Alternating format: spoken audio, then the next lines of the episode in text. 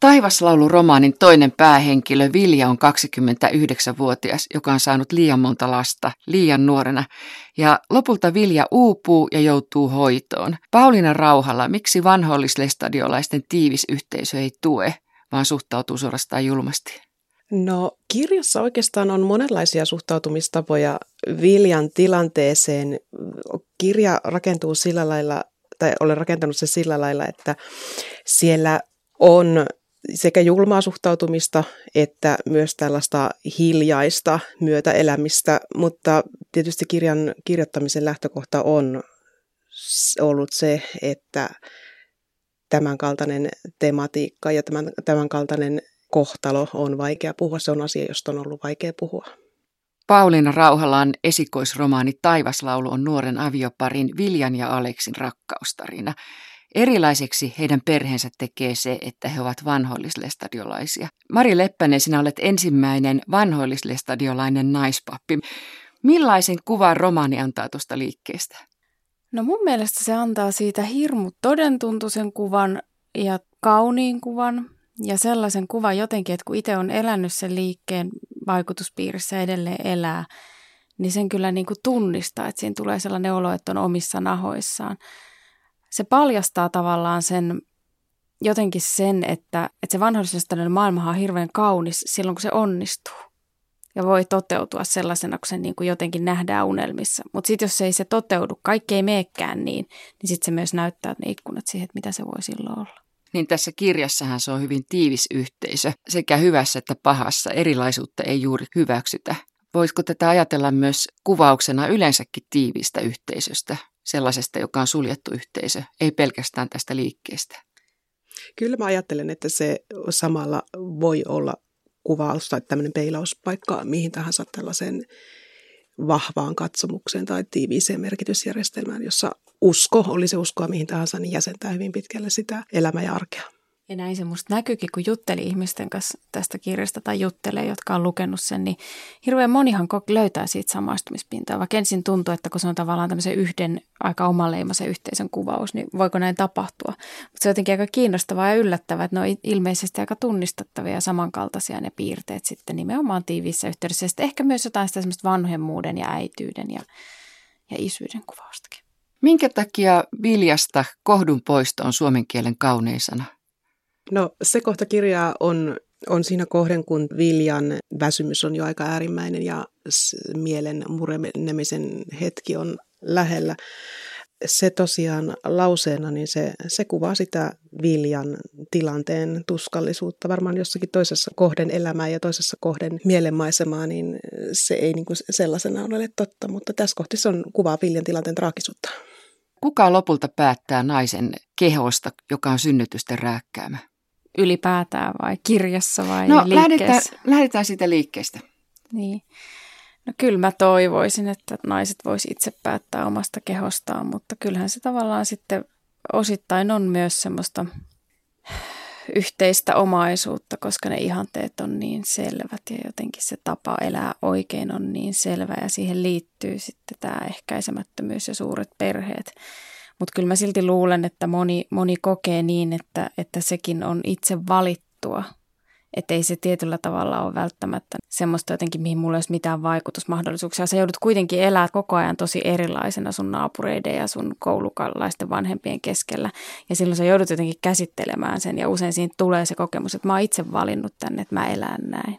Mitä mieltä sä oot Pauliina Rauhala? Joo, mä ajattelen samoin, että on monenlaisia kokemuksia ja joillekin se on aito, vilpitön oma valinta ja, ja sitäkään ei voi kyseenalaistaa tai ulkopuolelta määritellä toisen niin kuin onnea tai onnettomuutta tai kokemusta siitä omasta valinnasta. Mutta ehkä, ehkä tämä kirja juuri asettaa sen kysymyksen, minkä sinäkin asetit, että kuka päättää ja missä tilanteessa päättää ja mikä on naisen valinnan mahdollisuus siinä tilanteessa, että se elämä, jota hän elää, niin ei tunnu omalta oikealta tai omaa hyvinvointia rakentavalta. Niin minähän katson ulkopuolelta tätä liikettä. Mä kuulun siihen valtavirtaan, jotka aina ihmettelee, että voi ei, taasko se nainen on raskaana. Minkä takia ihmistä rääkätään tuolla tavalla? Ja kun ne miehet pääsee niin paljon helpommalla. Viljakin on 29-vuotias, joka on ollut viisi kertaa raskaana. Perheessä on kolme pientä lasta ja kaksoset on tulossa. Ja hän on äitinsä 13 lapsi. Mutta kaikki, mitä me ulkopuoliset ymmärrämme lestadiolaisuudesta tai vanhollislestadiolaisuudesta, niin esimerkiksi minua ihmetyttää se, että kun tämä kirja ilmestyi 2013, että miten tuommoinen on edelleenkin mahdollista. Tuliko hiljaisuus? Tuli. Se on, se on hämmentävää, joo.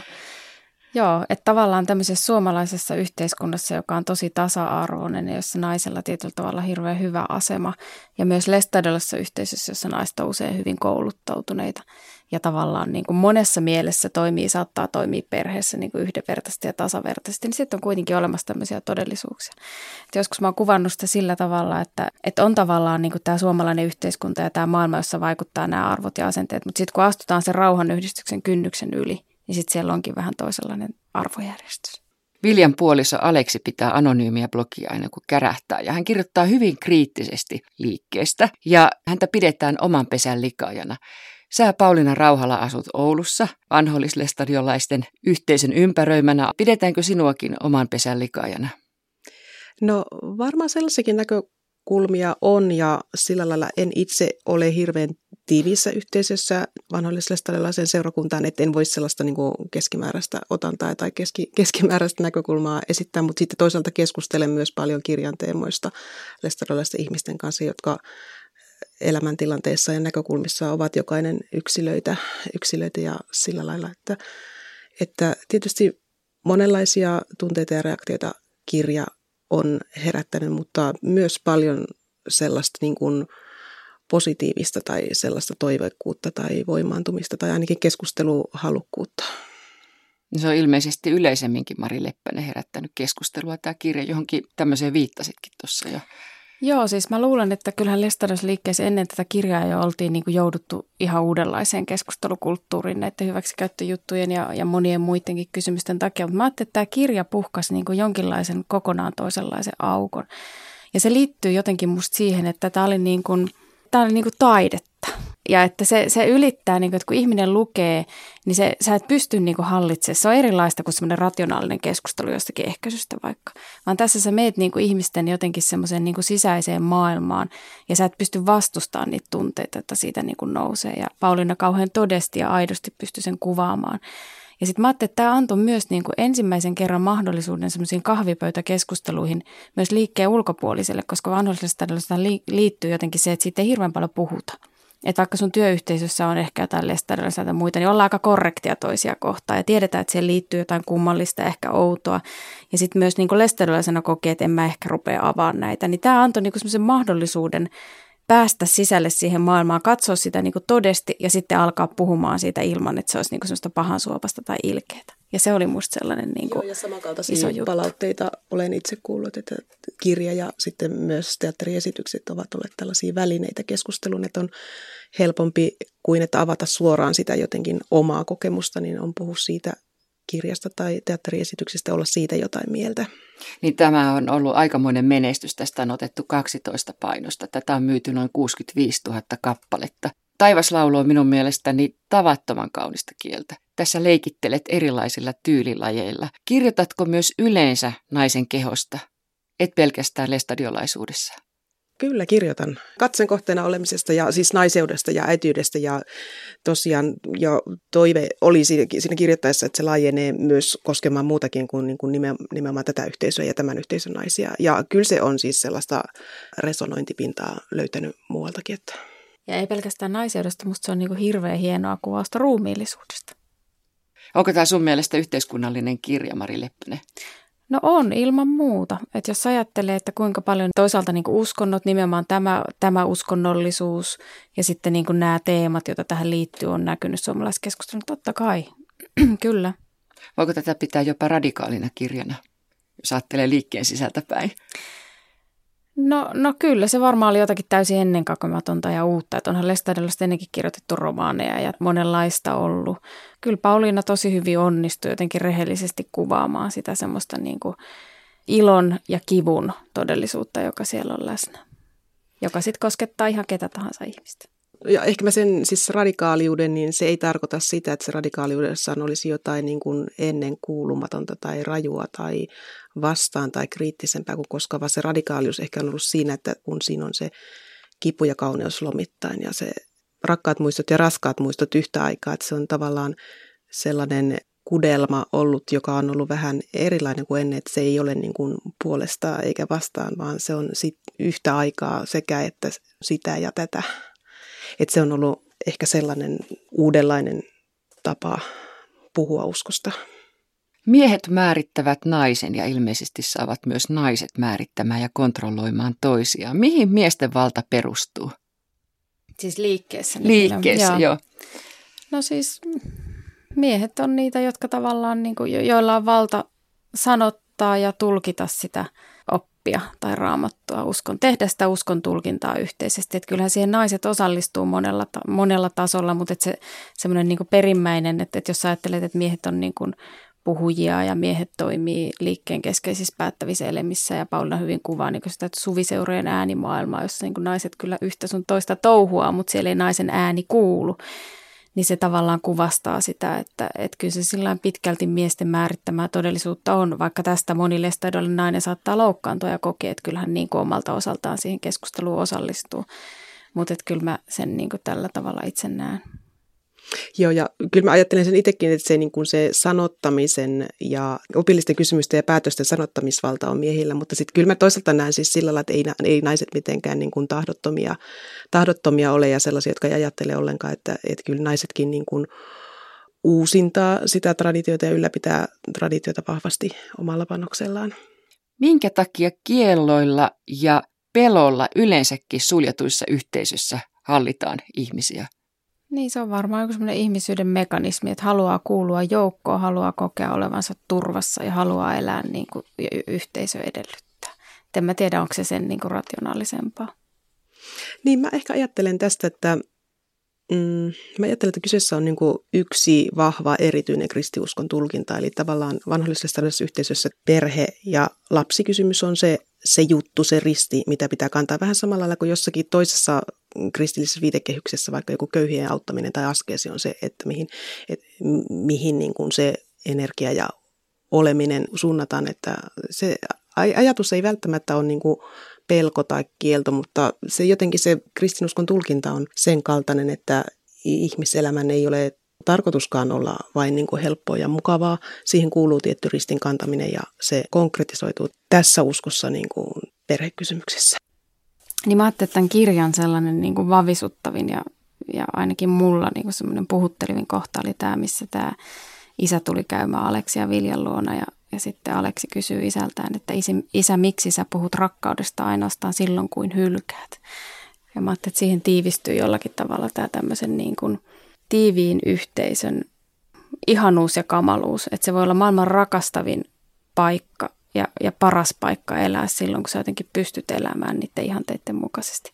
Mutta sitten kun sä rikot sopimuksen jossakin kohtaa, niin sitten sä tavallaan niin kuin joudut ulkopuoliseksi. Ja mä ajattelin, että tämän kokemuksen varmaan hirveän moni ihminen myös tunnistaa kun tuota kohtaa kirjoitin, niin se merkitsee sitä, että, että rakkaudella on hyvin erilaisia merkityksiä. Ja mä ajattelen, että Aleksin isä tuossakaan tilanteessa, niin hän ei niin kuin välttämättä puhdas pahis ole, vaan hän tekee oman rakkauskäsityksensä mukaan sen, mitä jokaisen rakastava vanhemman pitäisi tuossa tilanteessa tehdä. Rakkaudella on hyvin monenlaisia merkityksiä. Niin, mä ymmärrän tämän ja tavallaan niin kuin missään tapauksessa mä en ajattele, että hän on pahis, mutta mä ajattelen, että tämmöinen rakkaus on hirveätä rakkautta. Miehistä tosiaan on yksi poikkeus, Viljan puoliso Aleksi, joka rohkeasti kyseenalaistaa, vaikka on kasvanut vanhoillislestadiolaisessa kodissa ja isä on saarnamies. Miksi hänestä kasvoi rohkea toisinajattelija? Mä olen sitä Aleksin rohkeutta joskus luonnehtinut sillä lailla, että se ei ole sellaista niin kuin rohkeutta, että et, et, jotenkin soitellen sotaa tai henkseleitä paukutellen uskallan tehdä toisin, vaan se on sen kaltaista rohkeutta, joka niin jotenkin vaivalloisesti murtuu esiin siinä kohden, kun niin kuin ennalle jättämisen kipu on suurempi kuin ääneen sanomisen ja muutoksen kipu, että se on sellaista pikkuhiljaa esiin murtuvaa rohkeutta. Hänelle ei ollut vaihtoehtoja siinä tilanteessa halusin kirjoittaa tällaisen kirjan, jossa eettinen pohdinta on kesken. Eli Aleksi joutuu niin kuin asemoimaan uudestaan sen oman uskon kysymyksiä, eettisen kysymyksen, että mitä se hyvä elämä tarkoittaa ja mitä tarkoittaa hyvä perheelämä. Ja sitten jotenkin mä ajattelin, että ei se Aleksi ole mitenkään ainutkertainen, että toisaalta niin kuin aika paljon on puhuttu siitä naisten hyvinvoinnista Lestados-liikkeessä tai naisten hyvinvoinnissa ylipäätään erilaisissa tiiviissä uskonnollisissa yhteisöissä.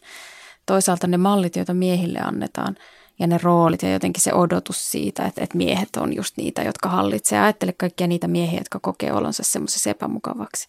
Ja miten heitä taas niin kuin katsellaan, niin miltä tuntuu sellaisen katsealla olla, jos sä et ollenkaan tunnista itsessä niitä piirteitä. Mutta tosiaan sitten Aleksin rakentumiseen on vaikuttanut se, että halusin monipuolistaa myös sitä kuvaa lestadiolaismiehistä, että Aleksilla on ollut myös esikuvia ja halusin niin kuin tehdä tämmöisen kunnian osoituksen tämän kaltaisille miehille, että kaikki lestadiolaiset miehet eivät ole samanlaisia ja halusin monipuolistaa sitä kuvaa. Aleksihan kirjoittaa myös lestadiolaisuuden historiasta. Minulle oli yllätys tämä, että Lestadyksen aikaan 1800-luvulla naisen asema oli paljon vahvempi ja vapaampi kuin nykyisin. Minkä takia? No Lestadiolla se oli tavallaan semmoinen protestiliike suomalaisessa yhteiskunnassa ja silloin 1800-luvulla suomalaisessa yhteiskunnassa naisen asema ei ollut kauhean hyvä. Ja nämä erilaiset tavallaan herätysliikkeet antoi tilaa naisille toimia kokonaan uudella tavalla, mitä esimerkiksi silloin kirkossa ei ollut mahdollista.